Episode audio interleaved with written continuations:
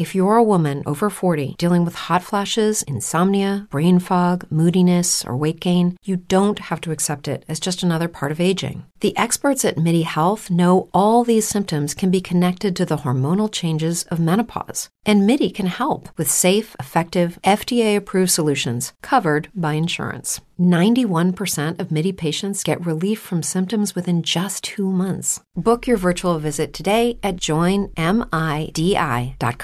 You're listening to the Fantrax Podcast Network. Fantasy Sports Entertainment lives here.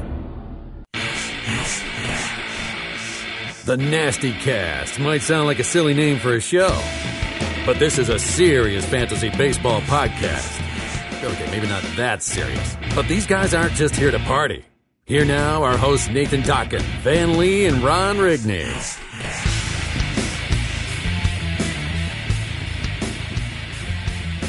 Hello, welcome to episode 230 of the Nasty Cast Fantasy Baseball Podcast, powered, of course, by Fantrax. I'm your host, Nathan Dokken, and on today's show, we're going to be recapping the 2020 MLB Draft. It's going to be a great time, and joining me for this occasion, uh, he's got no stories to tell, but uh, he is living the life down there in uh, shady Florida because the sun is down. We've established that. Ron Rigney, how are you doing?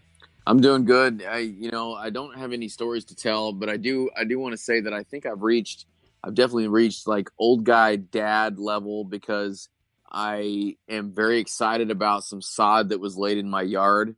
And I mowed that sod today for the first time. And I stood there and admired it, and it was a great feeling. So I think I've definitely graduated to that point. So I need to just get me some uh, New Balance white and blue old man shoes and call it a day. And I think I'm going to do that. A hundred percent, yes. Welcome yeah. to uh, the you're in the Dead Hall of Fame now. I think laying down sod so. and mowing it. Well yeah. done. That's a satisfying feeling. You know what else is satisfying is inviting Van Lee to the podcast. What's up, Van? Yes, thank you. I still require an invitation every week. It's not like I expect to do this. I'm like, oh man, I hope they invite me back for this week's episode. I do happen to have a story for you guys, and I'm going to lead it off with uh, just talking. You know, Ron, you mentioned being a dad and all that. Well, I think there comes a time in a person's life, and I know Ron's there, that poop stories go from like you can't tell anyone that because it's so embarrassing and you'll be made fun of or whatever to like oh no i crapped my pants the other day. Let me tell you about it. There's a there's a time in a man's life when that happens mm-hmm. and uh, we know ron's past it. I'm well past it. I was past that far sooner than everyone else. But uh, i was talking about this phenomenon with someone else and it, it came to my attention that i had repressed a memory from when i was a kid that i told no one about because of course it was a horrible story and a terrible memory. And I, I wanted to tell it because uh, I don't know, maybe it'll take the weight off of my heart or at least be humorous. But when I was a kid, my mom and my grandfather worked for a place called Bass Pro, which I'm sure you're probably at least somewhat familiar with. The headquarters for Bass Pro is located in Springfield, Missouri, where I grew up. And it's basically just a big fishing and camping store. They sell all kinds of crap in there. There's also alligators for some reason like real alligators, but whatever. what? Yeah. It's you walk to the store and there's an area with alligators. I got that in my backyard. I'm not impressed. So yeah, exactly. there's also the turtles. Now the turtles you can reach. Obviously, you shouldn't touch the turtles, and but I guarantee some kid has done a horrible thing to a turtle in that store, and they've had to cover it up, which is sad. But uh, so anyway, they worked at Bass Pro, and every year Bass Pro's huge. They would hold this company picnic and invite all the employees out, and I loved it. There was like a three or four or five year period where I would go to this picnic and they'd have these tents set up where you could throw ping pong balls in the, the little cups with water. And if you got it in, you won a prize. And you'd end up winning more prizes than you didn't win. And it was stuff like, um, oh, cheap plastic crap or those little paper airplanes that you could you put together and they'd have a little uh, plastic piece you put in the front and they'd fly and they look like bombers and different things but they also had a big lake nearby and you could swim in it and I love swimming in that lake, even though I know if I went and looked at it this day and age, it would be just filthy and disgusting. But I remember I was swimming and I had to poop. I was young, maybe 32, and uh, no, much younger than that. And I'm swimming around and I just dropped my pants and just went standing, you know, chest deep water in this lake, just taking a crap. There were, I don't know, standing I up. Anybody like, yeah, just standing there. Maybe I squatted a little. Who knows? uh, I'm just like Arnie from Magic Tavern, poop standing up. Yes. But uh, anyway, so I go and I realize I had looped my pants around my right foot, but I had shifted while pooping. I couldn't find my pants. and I I don't know how long it really was, but I feel like I spent five hours in this lake because I didn't have any pants and I was too afraid to tell anyone. Eventually, I had to tell my uncle who showed up randomly. I'm like, "Hey, I don't have any pants. What do I do?" He's like, "What? Why don't you have any pants?" I'm like, "Oh, I had to poop." Why did you? And it became a whole deal. But I still to this day repressed it and then remembered that time I crapped in a lake and lost my pants and missed an entire picnic because I was too afraid to tell anyone.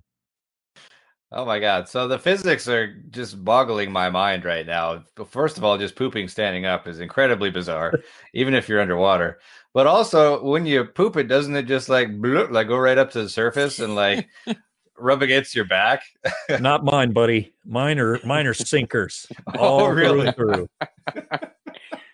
Hit like a rock, like a stone, like a turtle fell in the water. Boom! Right the Little bottom. lead pellets just dropping, Exactly. dropping anchor at the I'm not Pro. fishing with bobbers, son. wow. Well, You're welcome. where do we go from there? Yes, welcome to the Nasty Cast. Um, when what's the weirdest place you lost your pants? Tweet us at NastyCast Pod. I am at Nathan Dokken. Man, is that Manly Van Lee? Please tell him all your crazy poop stories. Ron is at the Real Ma Day. Uh, Eric Cross is featured on this podcast. He's not with us at the moment, but he is at Eric Cross 04. And if you don't have Twitter, you want to shoot us a message or got a question or anything, uh, you can always send us an email to nastytrackspods at gmail.com.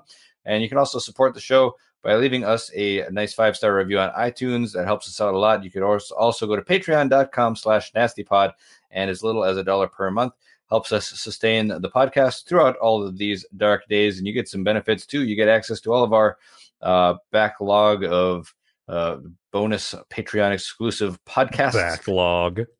Back. Oh, you you, uh, Yeah. you had yourself a little Mm. backlog in that lake. Yeah. I interrupted him. Now he's he can't finish. We'll see. oh, I can finish. Just give me a moment. uh, Slack channel. That's where I was. Yeah, dollar per month also gives you access to our Slack channel. So hey, you can talk to us all the time. Um, good times in the Slack channel at all times. I can't remember what I was just going to say, so I'll just move on. Check out fun clips of the show on our YouTube channel and go to fantraxhq.com to find all of our written content as well as links to other great podcasts on the Fantrax Podcast Network. Eric Cross has a ton of uh, ton more uh, MLB draft stuff that will be coming out on the website. So be sure to check that out if you love Dynasty, which you know this is going to be. I mean, it's MLB draft, so a lot of it is going to be Dynasty talk because guess what? A lot of these high school players you're not going to see them for five years, if ever. Um, but they're going to be heavily impactful upon your rookie drafts in Dynasty leagues. And what better time to start up a Dynasty league than now? You got nothing else going on.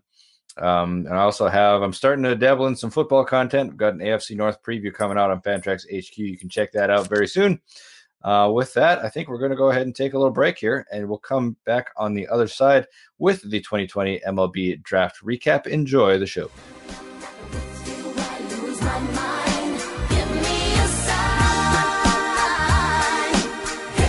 Nasty.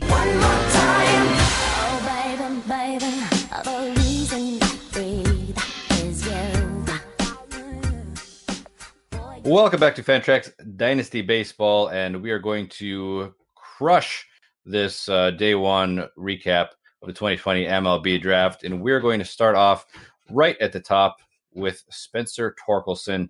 Uh, no surprise there. He goes to the Detroit Tigers. Ron, why don't you tell us a little bit about what makes him the number one overall pick? Yeah, definitely set himself uh, apart from the rest of this class as far as being the first overall pick. So, what you got here is you've got a six foot one, 220 pound, 20 year old college first baseman. And we'll get to that position stuff here in a little bit, which is kind of the more most intriguing part of this whole uh, pick announcement as him going first off the board. Because I don't think anybody really questioned who was going to be the first pick, but I dug into him a little bit, looked at his college college stats, college record a little bit tells you a little bit about the guy when he broke Barry Bonds' Arizona State freshman home run record. Didn't get drafted out of high school, and if you go uh, look up some of these guys, and you look at a lot of them got drafted late, late round, and you know before out of high school. He was not one of those, and so that speaks a little bit, I think, to his ability to figure out what it is that he needs to improve on and greatly improve upon it, and that's kind of what he did heading into college. There, 54 homers in 127 career games like all, all these guys in the draft, and even a few of them that we'll talk about later on, some of them had no high school season whatsoever or college season whatsoever. Some of these guys had a very, very limited college season for various obvious, reasons, whether it be with the whole COVID thing going on or whether it be injury related. But nonetheless, still have a little bit of, of a body of work here to look at with Spencer Torkelson, and he was on the radar even before this this season began. When I kind of look at him, immediately I thought of Andrew Vaughn the hit tool grades out 60, 65 grade power, first baseman. Saw some comparisons from different scouts. I have a couple that compared him to Pete Alonso. I saw one in there to Kris Bryant. I think fantasy wise, he's more Kris Bryant than he is Pete Alonso because I feel like the hit tool and the average is going to be a little bit more solid than Pete Alonso. And I don't know necessarily if the power is going to be quite where Pete Alonso is, but I think he kind of lands in that in between there with the pop thing about him with Detroit, whether or not he plays first, they actually announced him as a as a third baseman, which I thought was kind of intriguing because he's. I read that he's taken some some ground balls there. He's practiced there. I don't know if he's necessarily played there in a game at Arizona State. I know he's played in the outfield there. So it, it they were very confident. I actually saw heard. I think it was on MLB, MLB uh, radio. They talked to Al Avila. And Al Avila is a GM of the Tigers. He was very confident that they can teach him how to play third base. We know the bat's going to make his way to the lineup. So I think that's going to obviously buy him some time if he does have a little bit of a, a struggle with the with learning third base. However, when you look at the depth chart for the Tigers, whether he sticks at third or whether he goes to first, there's not really a whole lot standing in his way. So he's going to progress, I think, pretty quickly once we end up having uh, minor league baseball and end up having major league baseball. But with their system, they can't afford to not bring him up pretty quickly. Nice compliment to a lot of those the, the Casey Mizes and the Tarik Skubals of the world, the guys that you know they have all these arms that we talked about in the preview. They needed to add some bats. They definitely did that with the best one that they could have gotten. 337 career hitter. But yet again, question mark is is he going to stick at first? Is he going to stick at third? Either way, fantasy wise, this is the guy that's going to be first off the board in your drafts. This is the guy that's going to progress quickly. This is the guy that has a shot at playing time very, very quickly. And obviously, you know, when you got a guy that's struck out 104 times to 110 times that he's walked, that speaks volumes about what his approach is at the plate. Yeah, I think I'm going to be pretty dubious that he remains a third baseman uh, in the long term and by the time that he's up with the Tigers. But um, you know, they can they can always dream. They can say what they want. I'm going to go ahead and be a little pessimistic there, at least on the defense. Um, so Spencer Spencer Torkelson obviously going number one there. Number two was a bit of a surprise here. The Orioles go with Heston Kjerstad. And so, Eric, I'm going to send it over to you to talk about him. But I also would like to know uh, we didn't discuss this beforehand, but uh, kind of want to know where some of these guys are slotting into your uh, overall prospect ranks if you have any of that done yet, uh, where would you slot in Spencer Torkelson? Uh, yeah, Torkelson is borderline top 10 for me. I love Torkelson. I think he might actually have double plus raw power, above average hit tool. Um, I, I, like, I think there's a bigger power gap to Vaughn than there is uh, hit tool advantage for Vaughn. So I think I'd give him a slight, very slight, like maybe he's like two or three spots ahead. Um, but yeah, he's, he's just outside my top 10 right now. Um, and then a lot of the guys? I think I have like 15 to 20 ish off top of my head that are in my top 100 overall. Um, I really like the top of this draft. All right, cool. So um, we had the Orioles going kind of off book here with uh, Heston Kjerstad. So what did you make about this pick?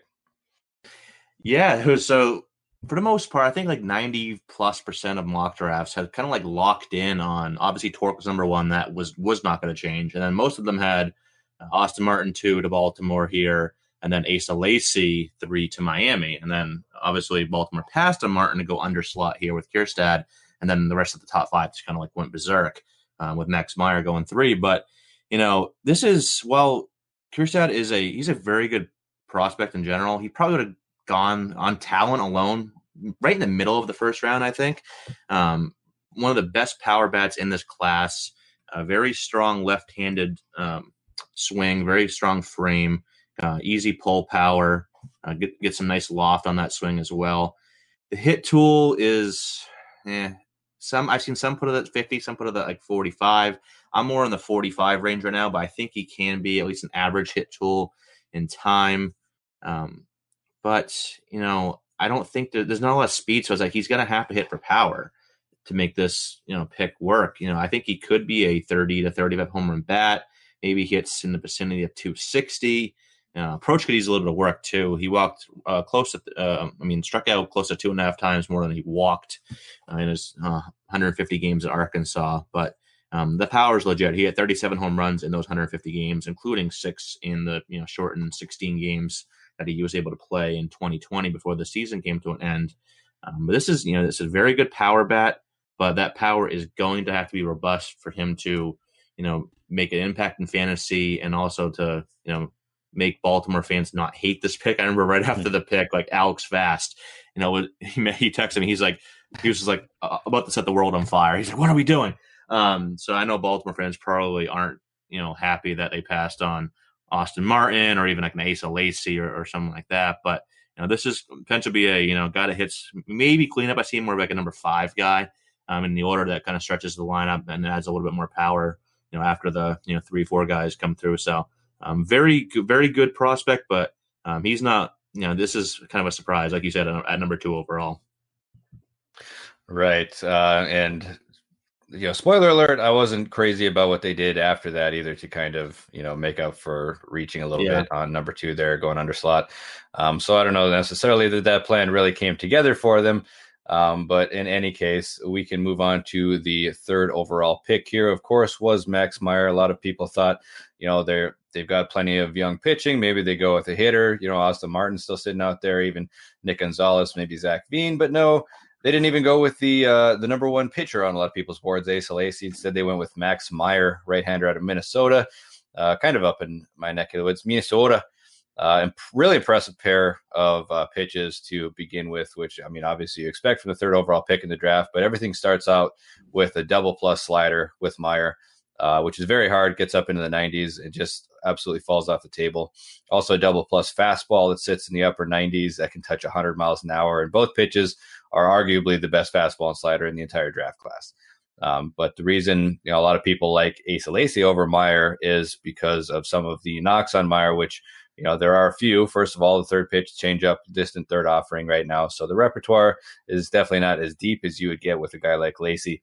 Uh, and secondly, he is listed at just six foot, 185 pounds. So not exactly the type of frame you want from a front end starter who you like to get a ton of innings from. And he already worked out of relief for part of his time at Minnesota and still hasn't racked up a ton of innings. So, you know, there is very much some reliever risk here, but still that ceiling is huge if he can stay healthy. And if that third pitch comes along, um, either way, he's going to be drafted very early on in rookie drafts. Uh, but number four, Van, we'll kick it to you here. The Royals did end up going with Ace Lacy. So what's the report on him? Yeah, Lacy, of course, was largely regarded as the best pitcher in this draft. So it's interesting to see him slip to fourth, if we can call that a slip for what that's worth. Uh, six foot four inch, 250 pound lefty out of Texas A&M, which by the way, I looked it up. I was like Texas Arts, and I don't know what the M stands for. It's uh, I've already forgotten. Uh, it was like agriculture and Agricultural, mechanics. yeah, mechanical. but the, Texas A&M stands for nothing. That means nothing. But when it was formed in like 1860 or something or other, it was called the College of Ar- Agriculture and Mechanics in Texas, and then it became Texas A&M. And now there's the A&M stands for nothing, so it's just a college. I thought that was fascinating and weird, but whatever. Texas, you're messed up. Anyway, uh, Asa Lacy, on the other hand. Uh, four pitch mix includes the fastball about 92 to 94. He can touch 97. Sometimes I've seen 98, uh, but you know, guns are weird. Anyway, he throws hard. He's got a plus change, plus curve, and a slider, which he used to strike out right handed hitters with a lot of regularity in his last season there in college.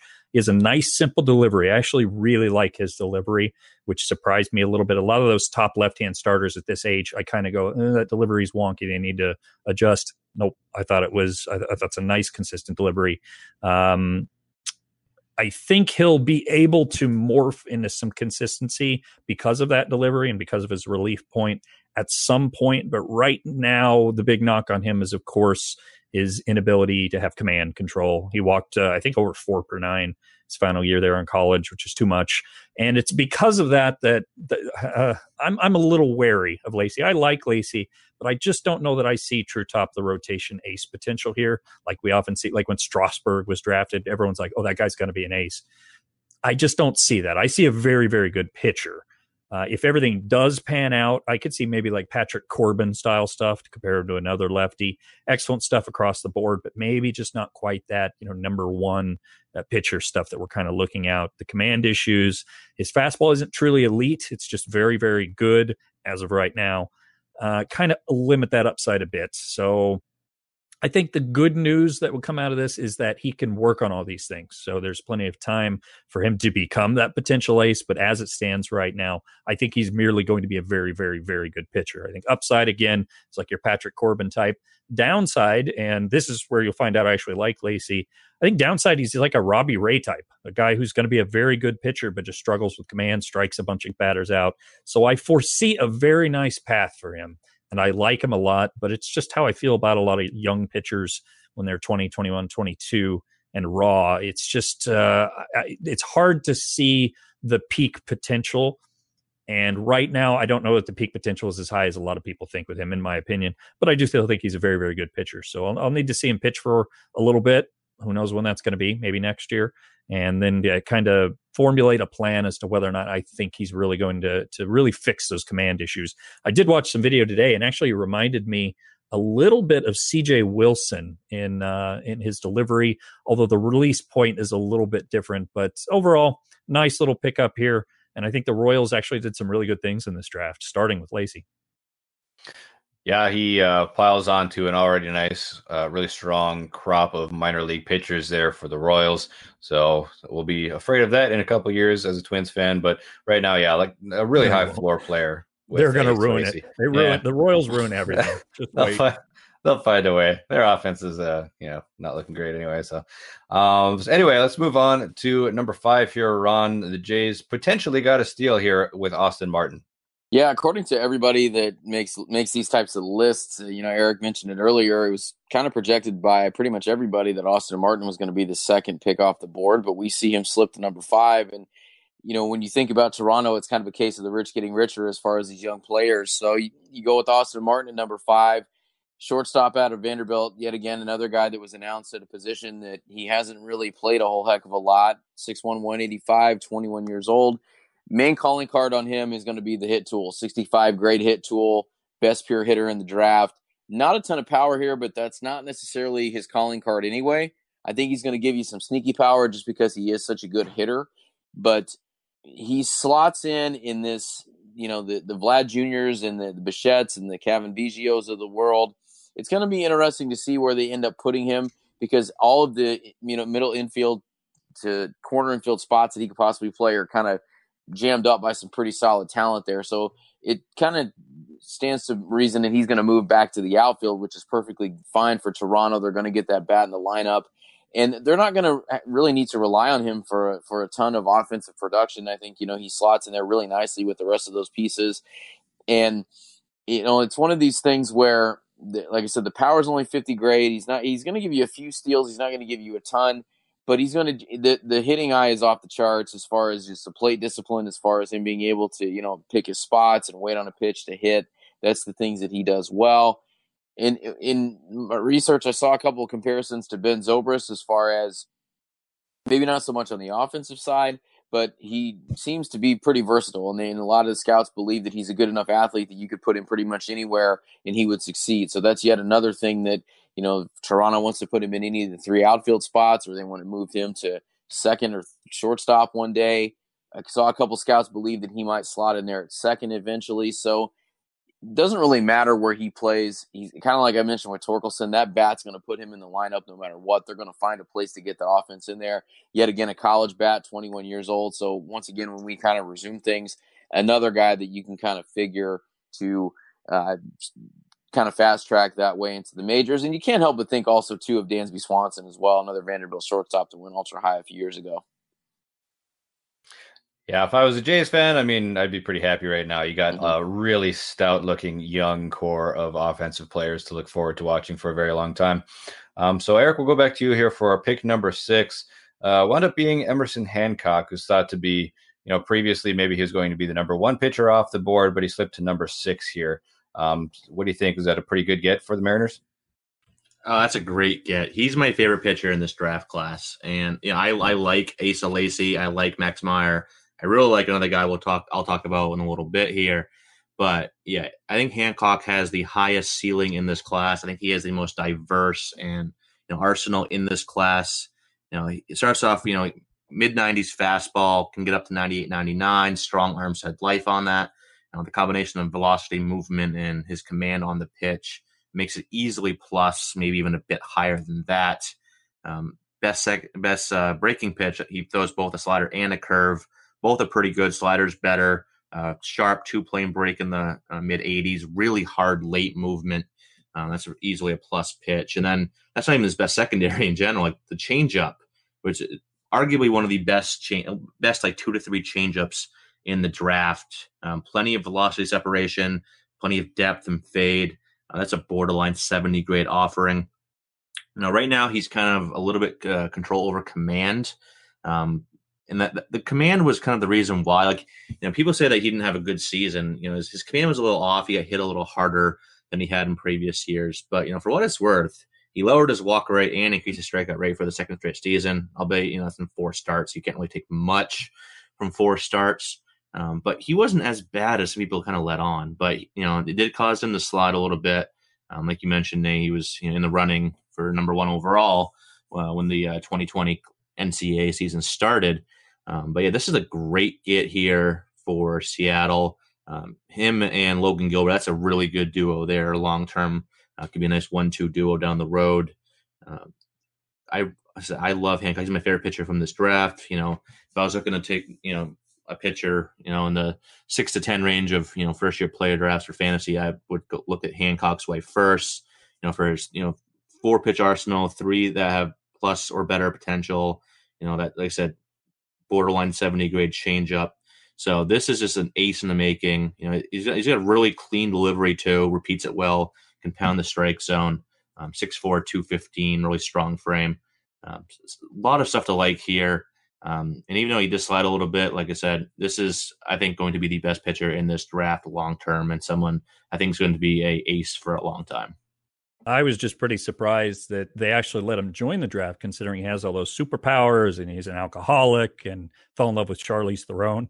But I guess they're totally fine with the Mariners getting a superhero. I don't know. Yeah, yeah. See, that's where you're. I was going with. I think that Emerson Hancock sounds a lot like uh, a, a studious British chap. Like he pitches with a monocle and a top hat somehow. That's pretty good too. Hancock. I, like I almost went with uh, Emerson Hancock and Palmer and make it like that old like 60s fusion rock band that that had like 45 minute songs that were just noisescapes. But uh, it turns out instead I went with Hancock, the Will Smith uh, vehicle from the late 2000s. You need to be on more substances, Van. You would have gone the other way there. Uh, so I got I have a massive jar of Tylenol. Does that help? I don't know where this came from. It just showed up on my desk. And sure. popping pills mid podcast. if we hear that rattle again, we'll know what's going on. Uh, so moving on to number seven in this draft, the Pirates took Nick Gonzalez, right-handed bat out of New Mexico State, and he has one of the best pure hit tools in the entire draft class. He's a, a Dawkins-sized fellow at 5'10", 190 pounds, uh, hits from the right side, and uh, he'll almost certainly wind up as a second baseman, although I believe he was announced as a shortstop. Uh, but he'll probably move over to the Keystone there. He raked at New Mexico State, but that was very, very uh, hitter friendly conditions. But then he also performed very well at the Cape Cod League, won the MVP honors there thanks to his bat. So uh, definitely confident in his bat here. And he's a little bit more of a hit over power second base prospect right now, but um, he does have above average raw. He's got really, uh, really strong bat speed uh, as opposed to just being like super muscly or anything. So I think league average power is uh, a potential down the line, but also hitting in PNC isn't going to do him any favors. And you know, he right out of the gate, he's likely to be a little bit more of a line drive hitter early in his career. So uh, does have above above average speed, but was not very aggressive uh, stealing bases in college. So there is a shot at five categories here if he decides to steal a little bit more. But he sure looks a heck of a lot like a future number two hitter to me, who's going to get on base a ton and uh, should be a top five pick in most rookie drafts. Uh, so let's kick it back to Van here with the number eight pick. The Padres went with Robert Hassell. The Huff. I feel like we should start calling him that, seeing if it sticks. Done. Uh, done. Yeah, I knew you'd be on board with that one. Uh, Robert Hassell, he was eighth pick, as you said, to the Padres. He's consistently described with a term. I wrote this. I wrote this earlier, and I'm going to go ahead and read it as I wrote it. Although Okay. both you and Eric have used this phrase, which you both know, I'm sure, as one of my favorite phrases in the history of fantasy baseball. Robert Hassell has constantly been described with the my favorite term, the best pure high school pure hitter draft. And everyone knows how I feel about the term pro hitter. That's when people don't have power or skills and like, oh, he can just, he hits well. He have a batting average. He's a pure hitter. I hate that expression. But anyway, I use it too. So That's I right. We that's when we dubbed you the pure podcaster of the. That's podcast. right. I remember now. That was fairly recent.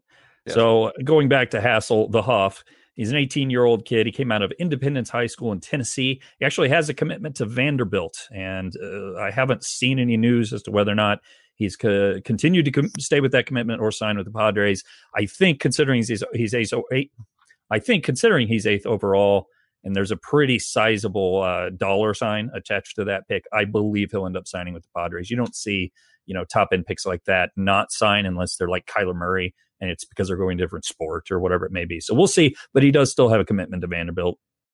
If he does sign, uh, he represents a pretty decent outfield option who hopes to grow into some power to go along with that smooth swing and solid athleticism.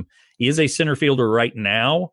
However, nothing in the profile tells me that he's really going to stick in center field. I mean, I guess he could. He could be that Joc Pederson's type of center fielder that's just kind of there and fills in, nothing special. But I foresee him being a corner guy eventually. Uh, he has a smooth enough swing and good enough eye at the plate. He could quickly ascend the lower levels of the minors. Problem is, a lot of scouts don't think his power will translate to the majors. So there might be more of an empty average bat if it doesn't pan out. I'm thinking that the most logical outcome here is that he becomes like an Alex Verdugo type, a guy who doesn't have a ton of power but can grow into it or displays a little bit of it. Although uh, Hassell doesn't have quite that speed, so I wouldn't count on even Alex Verdugo speed levels. But if he does fill out because he's very young, he could grow into some power and become a, a really nice all around player. But as of right now, I think he's mostly just going to be a pretty good pure hitter. and uh, couldn't have said it better myself, the pure podcaster Bentley. Uh, so with that, let's go ahead and take a break here, and uh, we'll come back on the other side and uh, discuss the rest of the day one picks.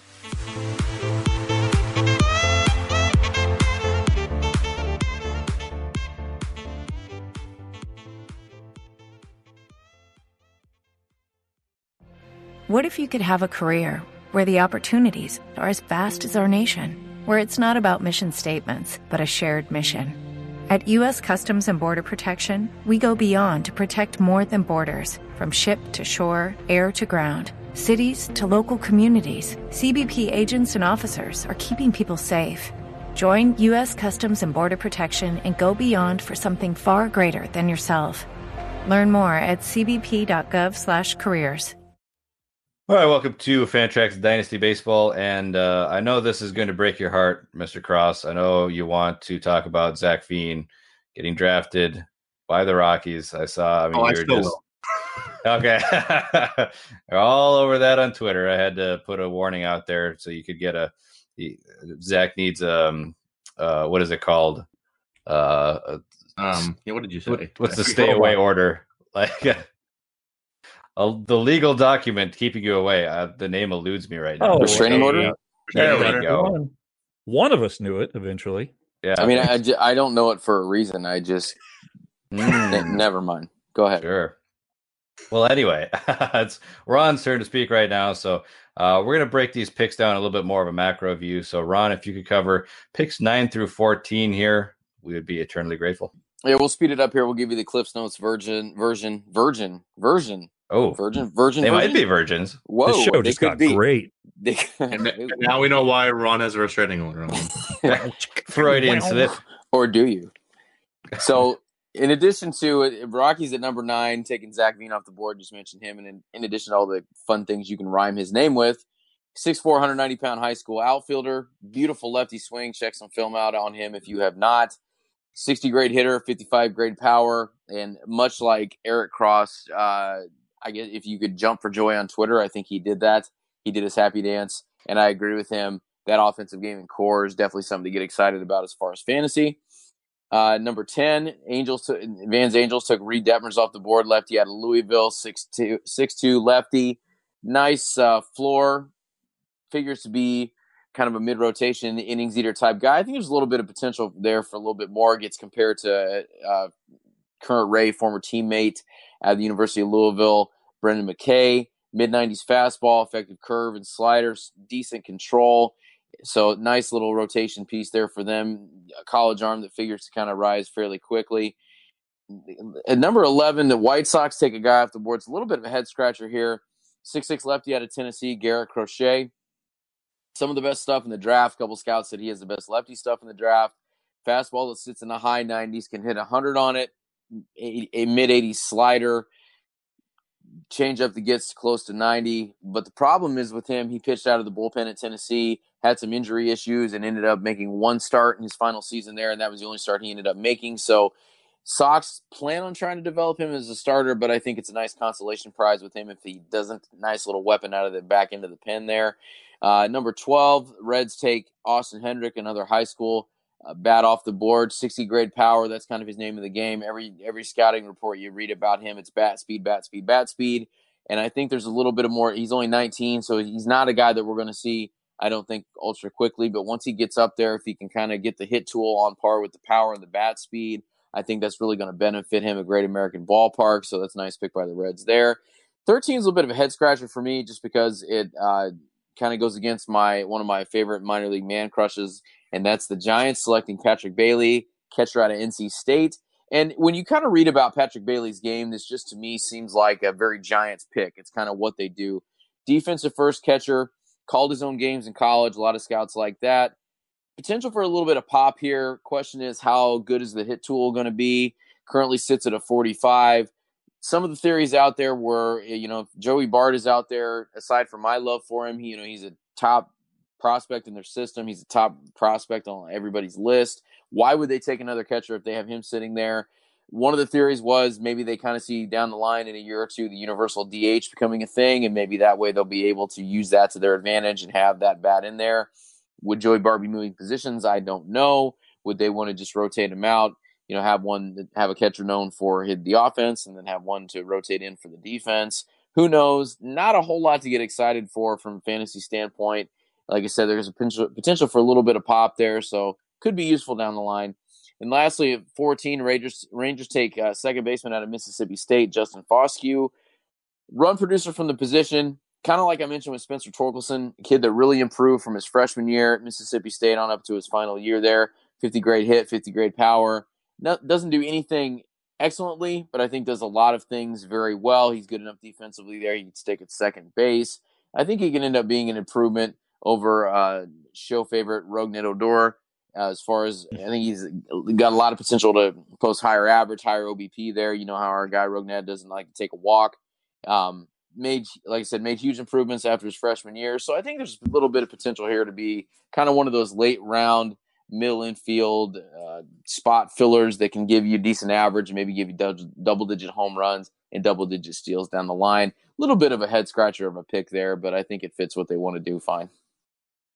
Yeah, interesting group there. And I think um, arguably even a more interesting group here, actually, even later here at 15 to 20. Eric, why don't you go ahead and break that down for us?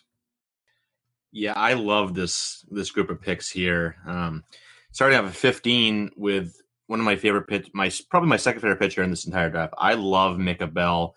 I you know I put out a couple of tweets. I think he might wind up as the best arm from this draft. I think he has that potential. Um, he's a high school arm out of Oregon six five with a ton of physical projection. Already shows a plus fastball and flashing, you know, two secondaries, slider and changeup that are above average to plus. I think with if he adds some more bulk and adds a little bit of velo to that fastball, which is already a very good pitch, I think he could be a 70 grade fastball with those two really good secondaries. And he's developing a curveball too, which which projects to be at least average. So a really nice four pitch mix, pretty solid command and control for his age as well. Um, so Mick Abel is a great get for the Phillies there. Has a chance to form a really nice one two with Aaron Nola down the road, you know, four or five years out. But uh, love Mick Abel. At 16, the Cubs went hometown with Ed Howard, shortstop from Mount Carmel High School, um, right there in the Chicago area. Uh, I think that's the same high school Alek Thomas went to, if I'm not mistaken. Uh, right-handed batter, plenty of bat speed. Um, and this has a chance to be, be a really good all-around player. He's a very good defender, strong arm. Definitely can remain at shortstop long term if that's what the Cubs decide they want to do with him. Good feel for hitting um, with a smooth swing, and plus speed as well. Uh, power is the only thing here that I'm really questioning.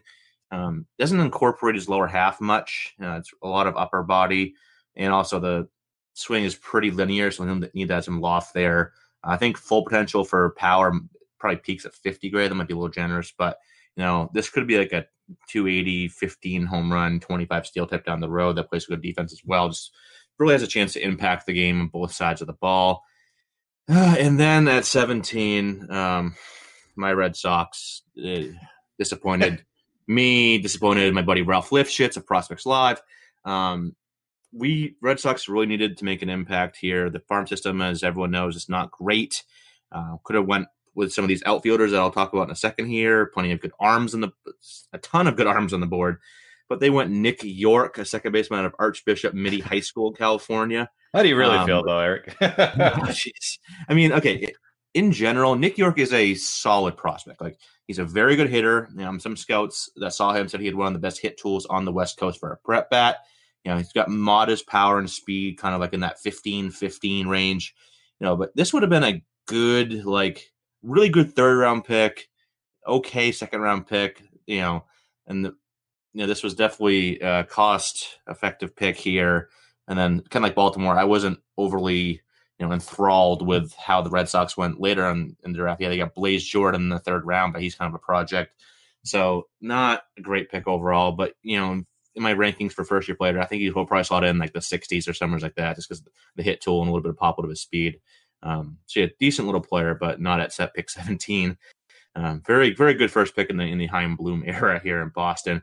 Um, right after him, uh, Diamondbacks at 18 added Bryce Jarvis, righty out of Duke. It's another quality arm in this Arizona system. They already have a ton of pitchers. Luis Frias, Blake Walston, JB Bukauskas, and the list goes on and on. And Jarvis adds another one, and they add another one. Who I'll talk about later on. in Slade Cecconi in the uh, comp round. Um, he was more Jarvis was more of a reliever to start his collegiate career before he kind of slowly transitioned more and more into the rotation as you know, his time at Duke went on. And that was that was definitely the right choice, I think. Know, this is a guy that's a, really nice four pitch arsenal. All four project to be at least average, um, with at least three of them being 55 or 60 grade offerings, flashing that. Um, he was really dominant in 2020. Uh, in four starts, only allowed two earned runs in 27 innings, walking two, striking out 40. That kind of cemented his status as a first rounder. Um, still not totally sold on his control. Uh, he was above, you know, walk rate above four in his first two years at Duke and on the Cape in 2018.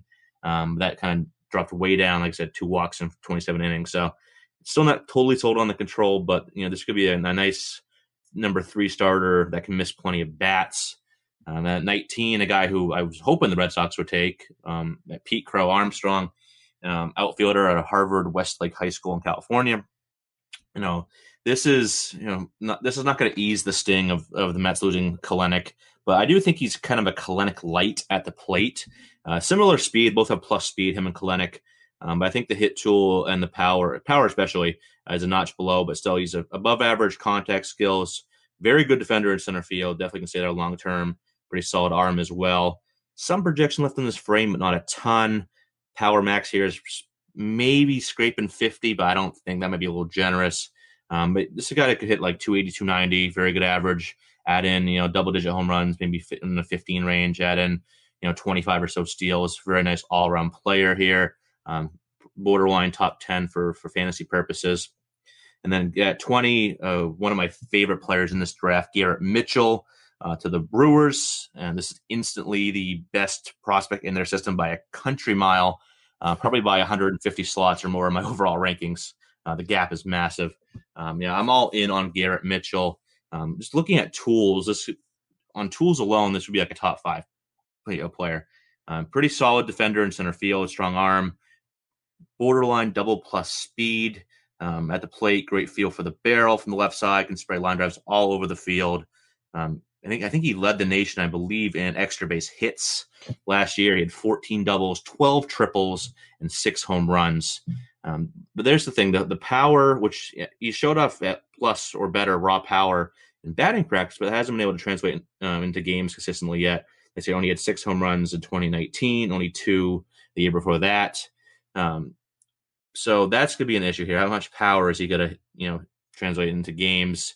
The swing is pretty quick, but there's some mechanical issues to iron out. Uh, his hands and lower half aren't really in sync. Weight transfer isn't really smooth, especially through his hips. So, uh, and he can get on his front leg a bit early, which suppresses power right there. So, if those he doesn't need a swing overhaul, but if he can make those mechanical adjustments, you know, unlock more of that power, you know, this guy's you know above average, maybe even a plus hit, but at least above average. If he can get more of that power and there's that speed, he's going to be an offensive monster um, that can also play a really good center field as well. So that was a great pick by the Brewers at 20. Yeah, I was pretty surprised that he got that far. Um, so yeah, a very solid landing spot in terms of his fantasy value as well. So everybody wins there. Um, so I'm going to handle picks 21 to, through 25. Maybe not quite as interesting a group, but um, still a couple that stood out to me. Not necessarily uh, starting off with one though, with Jordan Walker, who went to the Cardinals with the 21st pick, prep third baseman out of Georgia. Not really the type of guy the Cardinals usually draft. He's like already a huge guy listed at 6'5, 220. And as that frame would indicate, massive raw power, but as you often get with that type of player, a uh, ton of swing and miss uh, with Walker's profile. So kind of a high upside, low floor fantasy player. Probably going to have to shift to right field or first base in the long run rather than sticking at third base. 22nd was Cade Cavalli going to the Nationals. And this one made me curse out loud because uh, you only had to fall a little bit farther to get to my Twins at 27. But it's a very Nationals pick here, so I shouldn't have been surprised. Um, you know, kind of unlike what I just said about the uh, the Cardinals pick with Jordan Walker here, but Cade Cavalli, big kid, six foot four, 226 pounds, uh, right-handed pitcher out of Oklahoma features features a uh, big mid 90s fastball, can touch 98 with that effective slider and changeup as well. So that's a great starting point for him. But he's also dealt with a rash of injuries in the past, and he's also shown some control issues. So the Nats will have to iron out some of the kinks uh, to help him with that control. But if he can stay healthy, there's uh, probably number two upside here with Cade Cavalli. Number three or 23 overall uh, was Carson Tucker to the uh, to the Indians who has a very fun spoonerism name in uh, Cucker Tarlson. I mean, that'd be that'd be really fun. Uh, maybe not quite, but anyway, uh, younger brother of Cole Tucker of the Pirates. Um, he's also a uh, Carson Tucker, also a solid defender, shortstop. Shouldn't have any issues sticking at the position.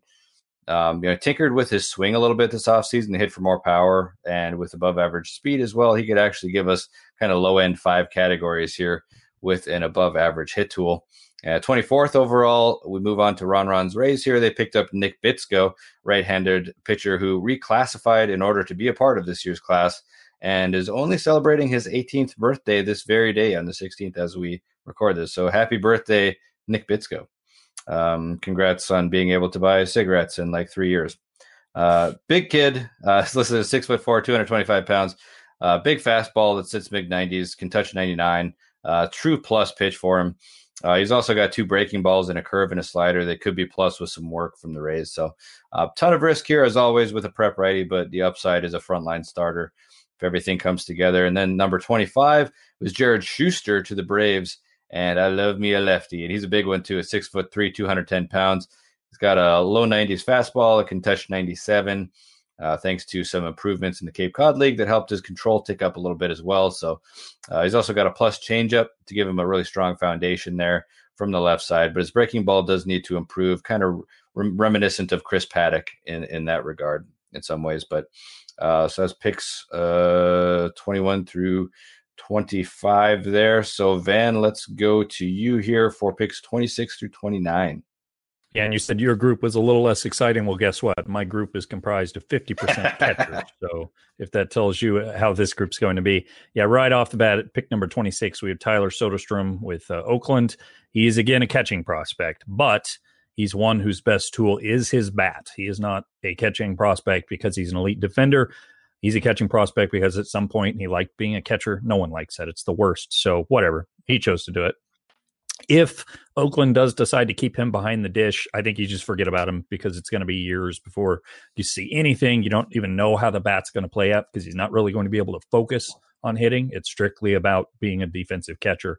Uh, if, on the other hand, they decide to move him around a little bit, I think it will be worth keeping an eye on him because it would allow him to focus on hitting, which he's pretty good at, and perhaps reach relevance sooner. So this is all going to depend solely on what Oakland does. If they plug him behind the dish and say, okay, let's be the best catcher you can be, it may be eight years before we see him. It's it's crazy some of the turnaround times on catchers. So I would uh, add a note of caution to that just because of the position he plays.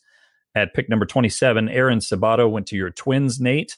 He is a bat first prospect with tons of power potential. And scouts, even though he's very young, obviously he was just drafted, already are like, well, he's a terrible defender. He doesn't even have a spot to play. So if that tells you anything about his skill set, if it works, boy, he's going to be a, a big, big power bat. So you need to watch and see how he uh, develops throughout the minors and if he can continue putting bat to ball then he'll be in decent shape if he doesn't then you know he has he just has to hit because he doesn't really run either. So not a lot of uh, room for error with this guy. Austin wells went to the yankees at pick 28 another catcher. He's a left-handed power hitting catcher. And literally everything i just said about soderstrom applies here.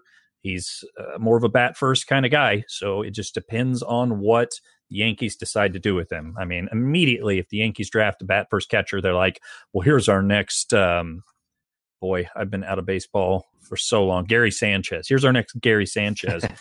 I don't know that he's going to be that good of a hitter, but we'll see. But again, he has played a little bit of outfield and he's not a good defensive catcher. So it just depends on what they do with his development.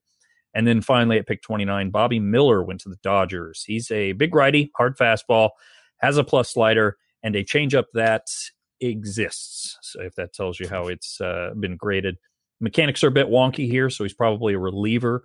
But there is a chance, of course, that he irons it out over time and sticks as a starter with uh, certainly major league coaching or or minor league versions of major league coaching. There's not a whole lot of a track record here either. He's mostly kind of worked out as a reliever, but he's pitched a little bit as a starter. I think it was 200 and something innings over four years or something like that. So we don't quite know how he's going to hold up under a workload. I like his stuff. I liked, uh, I like his delivery, even though it's weird. So there is a chance that he becomes something useful. Most likely, you're looking at a reliever here. So it just depends what the Dodgers do with him. So not an exciting group of players but uh, but a reasonably okay one to fill out because if it does pan out for these guys, you could have some really good players on your hands. Yeah, we'll get to more to my uh, my thoughts on the Twins draft after we uh, shoot it to Eric here for the competitive balance round. Um, but just, I mean, seeing Sabato's picture that they slapped up on MLB Network or ESPN or wherever you watch, like he just looked like a, a mid thirties middle manager at some corporation. It's did not inspire a lot of confidence in his. He looks like a softball player. He looks like one Yeah. of those guys that goes to the Yeah. softball field, and if he doesn't hit a home run, he doesn't even bother like hobbling first base. He's just like, "This freaking game, ugh, I can't believe it." And it's like, come on, dude. I think he likes Heineken. Just looking at him. Uh. anyway, so uh, Mr. Cross, will kick it to you to cover the entire competitive balance round here, the sandwich round, as I like to call it, picks 30 through 37. Yeah, there wasn't a lot of intrigue here for fantasy purposes. A, kind of a lot of those better in real life than fantasy prospects. Uh, starting at number 30, because Houston Astros didn't have a pick in the first round because they were nutty, because there was only 29 picks in the first round. Um, Baltimore out of Mississippi State. Uh, formed one of the better double play duos in the nation with Jordan Foscue at Mississippi State. Um, potential for above average uh, speed and power here, but questions around how much average ultimately hit for. Um, but that, that power and speed could lead to some 2020 type seasons. I think he can stick it short. And so there's a nice, like, solid upside pick in the middle, you know, middle rounds of your first year player drafts. At 31, I'm going to butcher this name. Carmen Michinsky, I think. I'm, I probably butchered that. M L O D Z I N S K I. I heard them say it on the draft too, and I already forgot how to say it. Um, but this this pick kind of fits the Pirates mold to a T. Um, the Pirates have a lot of like those like kind of boring, safe prospects, and Machinsky. You know, this is what I'm going with. Machinsky um, kind of fits that mold. Uh, kind of a mid rotation upside. Um, isn't flashy at all, but he can eat innings. Really um, solid frame. Um, fastball, slider, changeup, all flash above average, um, at least. So um, I think he can, he can settle in as a nice little number three starter for them down the road. Uh, could be one of the faster movers in the draft as well. Uh, 32. This is definitely one of the better real life pick uh, players and then fantasy players here. Uh, Nick Loftin went to the Royals, shortstop out of Baylor, uh, defensive first shortstop, well below average power, uh, speed and hit tool, maybe your average. Um, could be like a 270, 10 home run, 15 steal type, but I don't see, you know, a lot more potential above that. Um, so not really a desirable target in first year player drafts. Uh, 33, Diamondbacks added another nice arm here and Slade, uh, Slade Cecconi, uh, righty out of the University of Miami, uh, previously picked by Baltimore back in 2018 in the 38th round out of high school. Um, nice upside here, but you know there's some kinks in the armor. Really good fastball slider combination, really like that. Um, change up, I think it can be average. There's some questions. I've seen some below average grades on it, um, but I think it can be average. Control is pretty solid. Um, so I think this could be a really nice, another you know kind of mid rotation number three, number four starter, really strong, uh, six foot four frames. I think he'd be a nice innings eater um, long term. Uh, is another arm for that system. 34, Justin Lange uh, went to the Padres, right handed pitcher out of Llano High School in Texas. Uh, big righty, 6'4, 220, electric fastball, borderline plus slider, changeup, control, command, all kind of work in progress. I think there might be some reliever list there, but uh, let's see how the Padres handle him moving forward.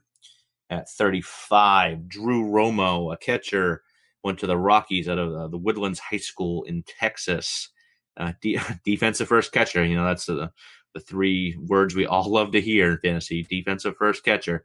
Um, but and he, he has a tool to stand up defensively, but he's he's far from a black hole offensively. Um, I do think there is a little bit of offensive upside here. Um, maybe you know 50 hit, 45 power, somewhere in that range. You know, hits like 260, 250, 260 in that range. 10, 10, 12, maybe 15 home runs. You know, cores, who knows? Um, so you could get a bump there, but um, we'll see. We'll see how he develops offensively with a stick, but that defense can definitely get him up to the major leagues you know, in time. He's just a high schooler, so he's several. with the Rockies, he's probably like 12 years away. Um, Tanner Burns, 36 pick right-hander out of Auburn, went to the Indians. Uh, who, who they had a sneaky good draft. The Indians here, um, mm-hmm. plus fastball slider mix, changeups around average, at least a serviceable third offering. Uh, his smaller size, he's like six foot, 205 and he has some shoulder issues too. Those kind of create a smidgen of reliever risk here. Um, but this, you know, is a great landing spot in the Indian system. I think he could be like, like a back end number three, high end number four starter in time. Like I said, you know, this is a great landing spot. So um, you got to feel good about that. And then ending the comp round here, 37, Alika Williams, shortstop out of Arizona State, teammate with Spencer Torkelson. He's another defensive first shortstop with uninspiring offensive skills. Uh, potential for maybe you know 45 to 50 hit. You know, always keep the average respectable. Uh, he's got to get a good feel for the barrel, but um, doesn't impact the ball much at all. I don't see him ever getting past you know like the 10 home run range. Um, slightly above average speed, I guess. So maybe he can you know, get in like that 15 to 20 steal range, but you know this is definitely a better real life you know prospect than fantasy. The Rays like to you know accumulating all. They have a ton of middle infielders in their system. Um, gives them a lot of options here what they want to do. Um, especially with you know what they want to do with like Wander Franco. They want to move from the you know third, second, whatever.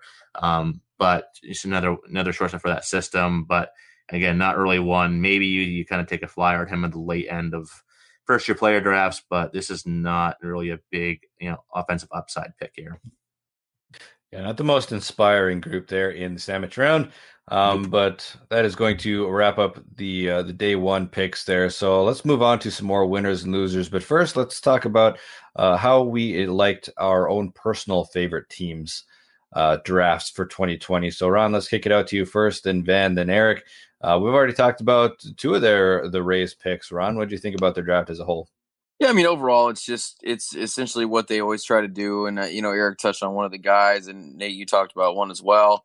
You know, adding a couple of prep right-handers, they don't have a rush as we talk about for them to get pitchers up to the major league level anytime soon. So they're one of the few clubs that has the luxury to get these high upside guys and hopefully be able to develop them. And we know most of the time they're pretty good at doing that. You talked about Nick Bitsko, kid that's turns 18 today, hitting 98, 99 on the gun in the first round. That's a solid pick there.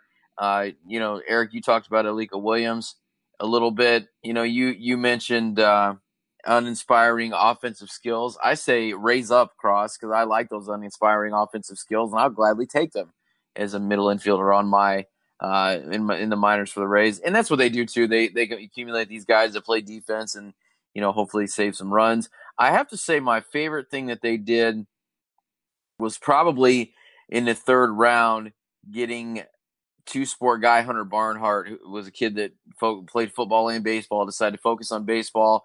Probably could have molded himself into a, potential first rounder if he had gone to college. They get him in the third round, guy that's a little bit raw, has the tools, has has the stuff there. You know, as a, as a kid that now he's finally kind of focusing on baseball. If anybody can can bring him along, I think the Rays can do it. So I definitely like what they did. If it's right in line with what they always try to do, get some high upside arms, get some defensive first guys. It'd be nice for them to maybe take a, a power bat every once in a while, but you know we do have Ji-Man Choi to look forward to, so that's something I guess. As for the Angels, look, I like their uh, decision making the last several years of going after huge impact guys with flaws. You know, flaws is the wrong word. That need seasoning. That need to be uh, do a little bit of work. Jo Adell was kind of the exception of that in that he just started hitting right away. But this year, right off the bat, for the first pick, and I get it, 10th overall, Reid Detmers was selected.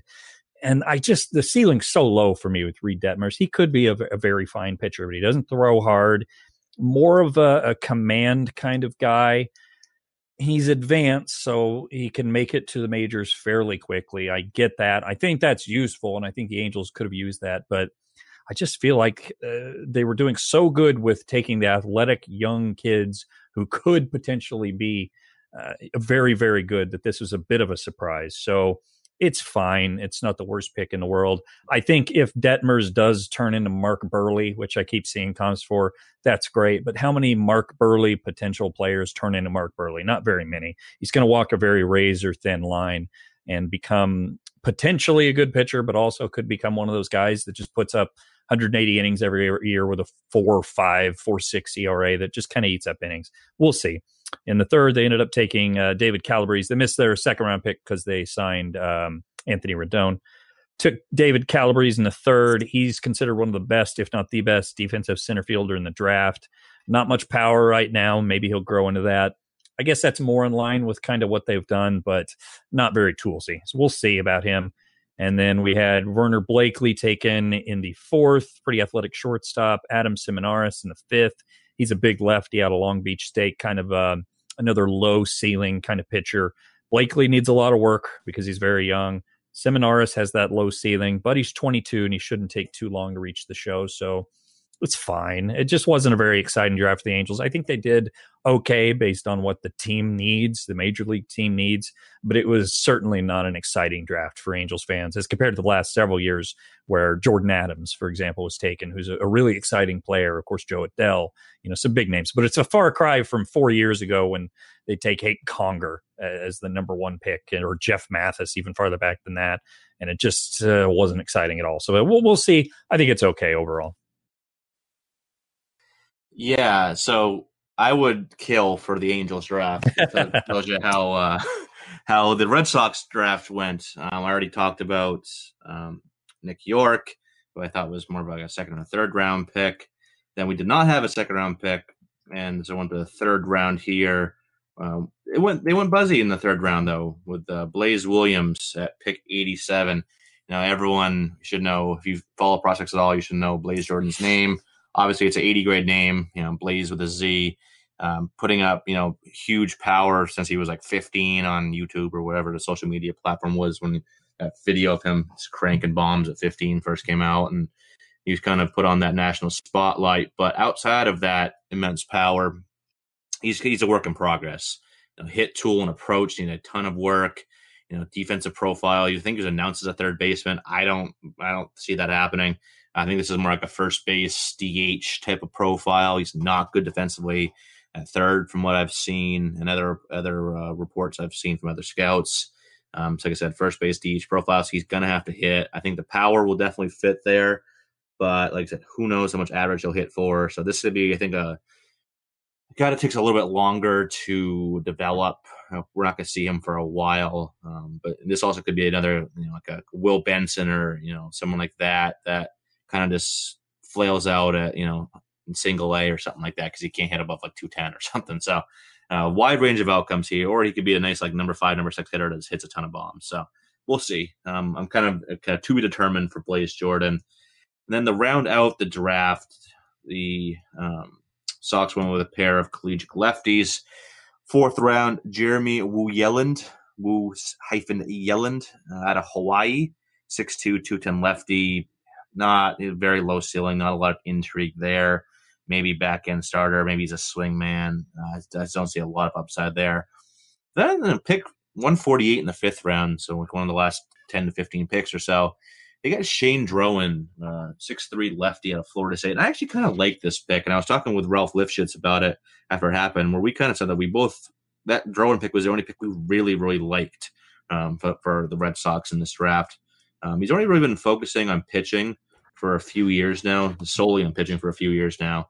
Um, got some projection left. You know, it can be three average to above average pitches upside, you know, it's, it's not super high. So don't get me wrong there. I'm not saying like I love this guy. He's gonna be a number two, but could be like a number four type of guy. Kind of solidifies a rotation, eats innings, um, and it's gonna be an name that kind of if he hits the gun running, you know, whenever the heck the minor league season starts in 2021 or whatever the heck so it'd be, this could be a guy that could really, you know, impresses and rises up prospect rankings. But like I said, probably number four starter profile here. Um, but a, nice back end guide. So I think was that was a good pick for them, good value pick late in the draft. But you know, if you ask me for a grade for this Red Sox draft, D plus. I might be generous. I just don't like it. It's a lot. It's like underslot a lot in the first, project in the third, unintriguing in the fourth, and then, and then kind of nice in the fifth. So yeah, not a great draft. I'd, I'd kill for for Van's Angels draft. Yeah, I was. Uh, I, you know, I've been a really big fan of the Twins' f- new front office regime. Everything they've done since they took over. Obviously, the team is in much much better shape than it was during the Terry Ryan regime, especially in the later years. But I, as I mentioned before, was not a huge fan of the Aaron Sabato pick, simply because there were so many college drafts or college arms still available there that were decent, and that's really what they need. I mean, that lineup is stacked, and the Twins already have so many you know, DH types. Like we said, he's got really no defensive home. He's probably a DH. I mean, if we just face it, like I already said, I mean, he looks like a 35 year old middle manager. So, uh, drinking all the Heinekens he can on the weekend. Uh, but at, you know, at the major league level too, they've already got Miguel Sano at first base. Obviously, we don't expect to have Nelson Cruz around for too long. Um, so that's not really a roadblock, but you know, we'll see how gracefully Josh Donaldson ages over at third base. Right now, it's not an issue, but I mean, in terms of their their prospects too, you've already got um, Trevor Larnach, not the greatest defender in the outfield. Um, you know, Matt Wallner. You've already got Brent Rooker, who's probably going to be a first baseman. You know, where is he going to go? So they've already got such a hodgepodge of these guys who are all kind of the same. Um, you could have really used some college pitching, like I mean, guys who are going to be up in relatively short order, whether it's going to be out of the bullpen or whether it's going to be, you know, kind of those long relievers or openers or whatever, they could have really used the help there. And there are plenty of arms that I thought plenty fondly of. I thought they should have gone that direction. And they also lost a couple of draft picks for signing, um, or a draft pick for signing Josh Donaldson. Um, so they only had four picks in this draft, and uh, their second round pick, uh, Alerick Soularie out of Tennessee. I guess I'm okay with, uh, you know, kind of tools the outfielder there. We'll see what comes of him. Um, but again, I would have rather they went pitching, and they did not. Uh, they finally, in the fourth round, uh, snapped up Marco Raya, um, a prep pitcher, uh, right hander. And that was kind of out of the norm for them. I think they're going to have to pay him over slot to get him signed, uh, but it's not really the type of player that they target. Um, you know, since this new regime took over, they're a lot. Uh, you know, they they've tried to stay away from those prep righties, and uh, understandably so, because that's really what led to the demise of the Twins under the Terry Ryan regime, is uh, drafting way too many prep righties who just. I mean, there's just so much risk with that profile. Uh, and then the fifth round, they finished things out with Kalai Rosario uh, out of Hawaii, who's uh, out of high school bat there. So kind of intriguing, I guess, kind of high upside, but you know, still a huge question mark as the 158th overall selection there. So I thought that was at least intriguing, but you know, we'll we'll see what he's able to do once the Twins get their mitts on him. Uh, so let's talk winners and losers here. Ron, we'll go back to you here. Who, in your opinion, had the best draft? So I'm going to roll with a couple teams here, and I'm not going to get too much into the specific players that each team had, but I just like the overall plan that they that they went with, and and it's a couple of teams that you know we we only had a few rounds, a handful of rounds compared to what we've had in the past, and I like the fact that these teams realized what their minor league systems had and what their minor league systems didn't have, and they attacked it aggressively. So first team I'm going to highlight is the Marlins. You know, we talked about them getting Max Meyer, and you know when we yeah. preview their system, we, we we like their system a little bit. They've got definitely got the bats. They run, run. Yep. Who who runs the Marlins these days? Uh, Derek Jeter. He's Derek Jeter, and he's finally here. He's gonna take the team all the way this year. Derek Jeter hit that ball. Oh yeah, that's right. You're welcome, Van. And I didn't do that just for that reason, but it does serve dual purposes here. if only you could have seen the expression on Van's face. I can only imagine. So, what they ended up doing was, you know, the, the Jazz Chisholms of the world, the Jesus Sanchez's of the world, JJ Bleday is there. They've got bats in that system. They recognize the, the the fact that they need arms in that system, and they used every single pick on a pitcher. And I think that's a great way to do it. And and uh, like I said, Max Meyer at the top there, a little bit questionable, but overall one of the top guys there. They saw something with him. Just going to be a matter of how they develop these arms. Second one I like quite a bit was the Tigers, but for the same reasons, but the opposite end of the spectrum. You know, we mentioned earlier with Spencer Torkelson, number one. Obviously, they're going to get a, a solid grade just for getting that guy in the draft as well. But I like the fact that they went with four more college bats right after that. That tells you they want to be aggressive with with hitting. They want these guys to come along a little bit more quickly. So they want to pair them with those, you know, the Casey Mizes of the world and the, the pitching that they have. So I like the fact that they recognize that. And I like the fact that these two teams recognize with the handful of picks that they had what they needed to do, what they needed to attack, and they went out and did it, and they definitely helped themselves. So I think if if you had to highlight a couple of teams, I think the Marlins and Tigers both had A drafts, in my opinion. I really like what the Tigers did. Obviously, I mean that's a very easy thing to come out and say after that draft. Uh, however, for fantasy purposes, I don't like taking a catcher that early, so I think that dings the Tigers a little bit. Their second overall pick uh, was a catcher, so they'll slip a little bit. I we're we're probably going to have several of the same uh, rollovers with teams here, so I decided to highlight a team that I don't think anyone would select and I just got through saying I liked what the Angels used to do with taking, you know, the high end, high ceiling player and seeing what happens. And I think that's exactly what the St. Louis Cardinals did this year. Usually their safety, they take the guy that's probably going to be a uh, major league player, maybe not exciting, but someone who's who's pretty solid. They'll do trades, they'll develop well, whatever it may be. But this year they ended up kind of uh, just swinging for the fences, essentially. Uh, Jordan Walker is a very big boy pans out, could hit a ton of home runs. They also had uh, Masyn Winn, who's kind of a toolsy, athletic, raw guy with the huge potential. Again, exactly what I said I liked what the the Angels went after. And then, of course, the the Hence. I forget his actual first name, but he goes by Tink T I N K as his nickname, who is their pick in the third round. Little bitty guy, uh, starting pitcher, but has performed far better than people his size traditionally do as a starter, and his size traditionally allows. So overall, I just really like the the draft they made. I think they they tried to go exciting, which is something the Cardinals don't do, and maybe it'll pan out, maybe it won't. We'll find out in a few years. But if it does, I think it could be uh, a couple of exciting players for the Cardinals who they just don't have exciting prospects ever. And if they do, they die in car crashes. Like um, Oh wow, I just blanked on his name a few years ago. Their their top outfield prospect. Taveras. Taveras, yeah, yeah. Uh, so it's just, it, and that was the last. Uh, good friends of mine. I live in Missouri. Are Cardinals fans, and they were, of course, heartbroken by that because it's terrible. But also, like, of course, we finally get a prospect who's like this elite level, high end guy who's a hitter. Of course, they've had a couple of pitchers over the years, and it, it something horrible happens. So we'll see. Maybe it'll pan out well. Maybe it won't. For me, I like, especially for fantasy purposes, I like what the New York Mets did um, with their first three picks, um, getting Pete Crow Armstrong, JT Ginn, uh, who was a former first round pick by the Dodgers back in 2018, um, but decided to go back to school. Um, and then in the third round, got Isaiah Green at pick 69, who I really, really like. I think there's um, some CJ Abrams quality there. He's not on CJ Abrams level, um, but that kind of you know above average hit tool, um, double plus speed, um, power. I think there's more power to be had there. Um, swings pretty flat through the zone, um, but he hits the ball hard. Seems to add some loft there. I think he's a guy that you know if he if he hits the ground running in rookie ball next year, that could be a guy that really just shoots up rankings, super toolsy. And the outfield, I talked about Pete Crow Armstrong, JT Ginn's an electric righty, um, kind of back in number two, high in number three starter upside.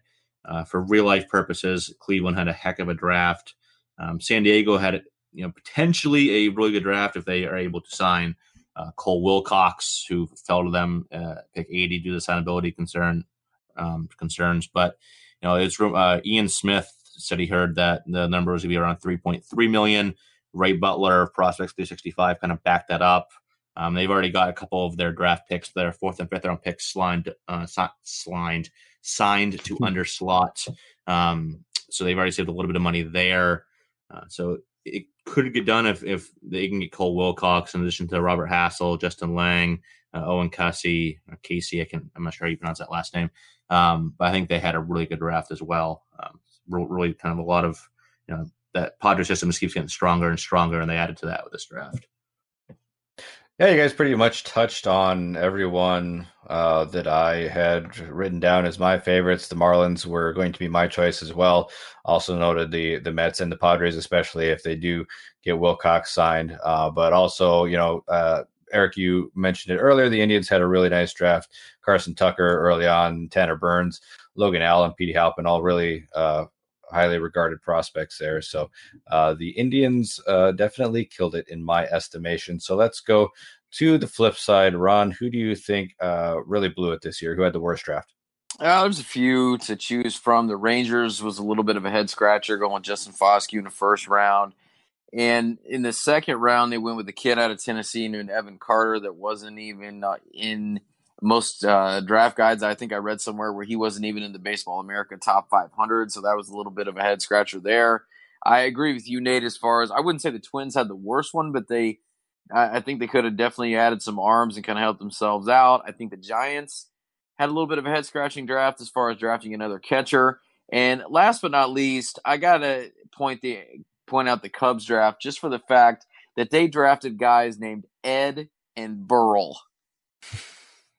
Oh, I didn't realize this was 1920. Yeah, right. So if yeah, if we were playing in the in you know the 1929, they might be contenders. But I don't I don't know about old Burl Carraway. Uh, you pretty much took mine from me. I was going to say the Rangers. Uh, obviously, the Red Sox, the Yankees also had kind of a rough draft. Um, those were the big two that stood out to me. And then looking at it a little more, I just did not like what the Rangers did at all. Foscue, uh, I think they took him 10 to 15 picks than most people had him ranked. So they must see something that the rest of us don't. I mean, he's still a fine pick. It was their first overall pick, but uh, there were just better options on the board there. And that Carter that you mentioned, who they took uh, with their second pick, wasn't even on ba- Baseball America, Baseball America's top 500. so this was just out of left field. It's a high school guy, so maybe somebody got a better look at him than what they thought. Maybe they were trying to save as much money as possible. Who knows? But yeah, I, th- I thought the Rangers had a real bad draft this time around too. Yeah, I, I, I definitely agree with the Rangers. I was to go with the Rangers. Uh, yes, Evan Carter. I think um, Mason McRae's over his uh, the War Room at Prospects 365. He had a, uh, a list of I think it was 700 and something prospect. He, would, he, he didn't even have Evan Carter in this 700 and whatever. So that's just, Oh. you know, maybe, like I said, the Rangers might have some, you know, some magical scout that saw something in, in Evan Carter. Who knows? But that'll be, that'll be interesting to follow. Um, I don't, I don't like what Cincinnati did overall. Hendrick was a nice pick, got some upside there in the first round. But outside of that, you know, I like Christian Roa is decent. I think he'd be a, a mid rotation, mid rotation arm, uh, righty out of Texas A and M. Uh, and then he went the catcher, high school catcher in the third round. You know, and then a couple other um, outfielders, or another outfielder, Mac Wainwright, and then Bryce Bonnin, another Texas Tech, another Texas product out of Texas Tech, and then another righty, Joe Boyle out of Notre Dame. Not really enthralled with you know the picks after the first two rounds there. I think for fantasy purposes, especially San Francisco, it was that was a very boring draft class. Um, I could say the same with Oakland too.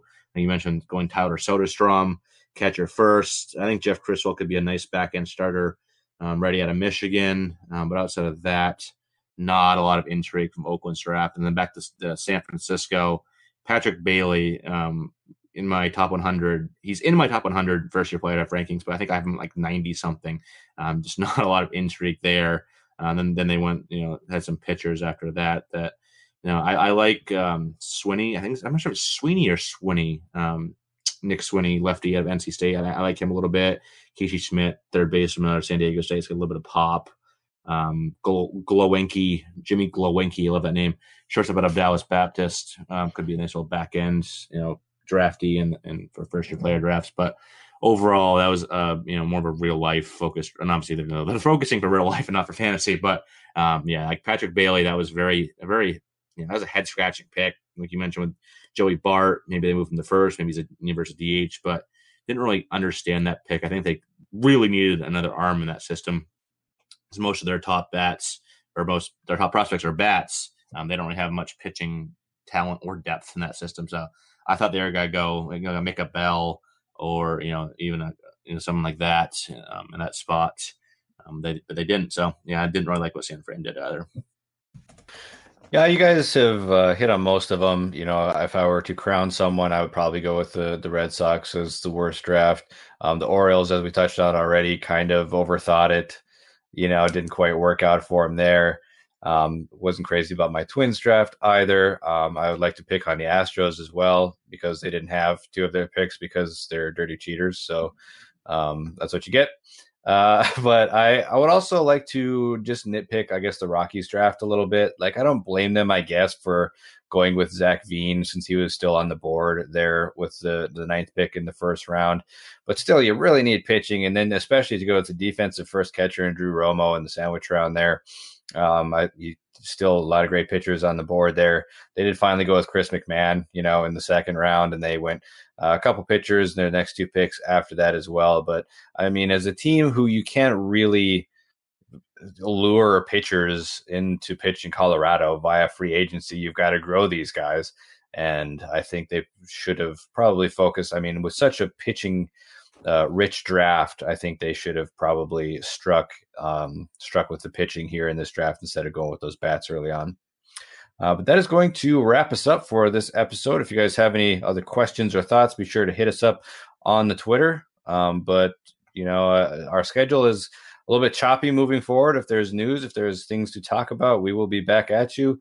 Um, otherwise, you know, we'll uh, just see you when we see you. So stay safe out there.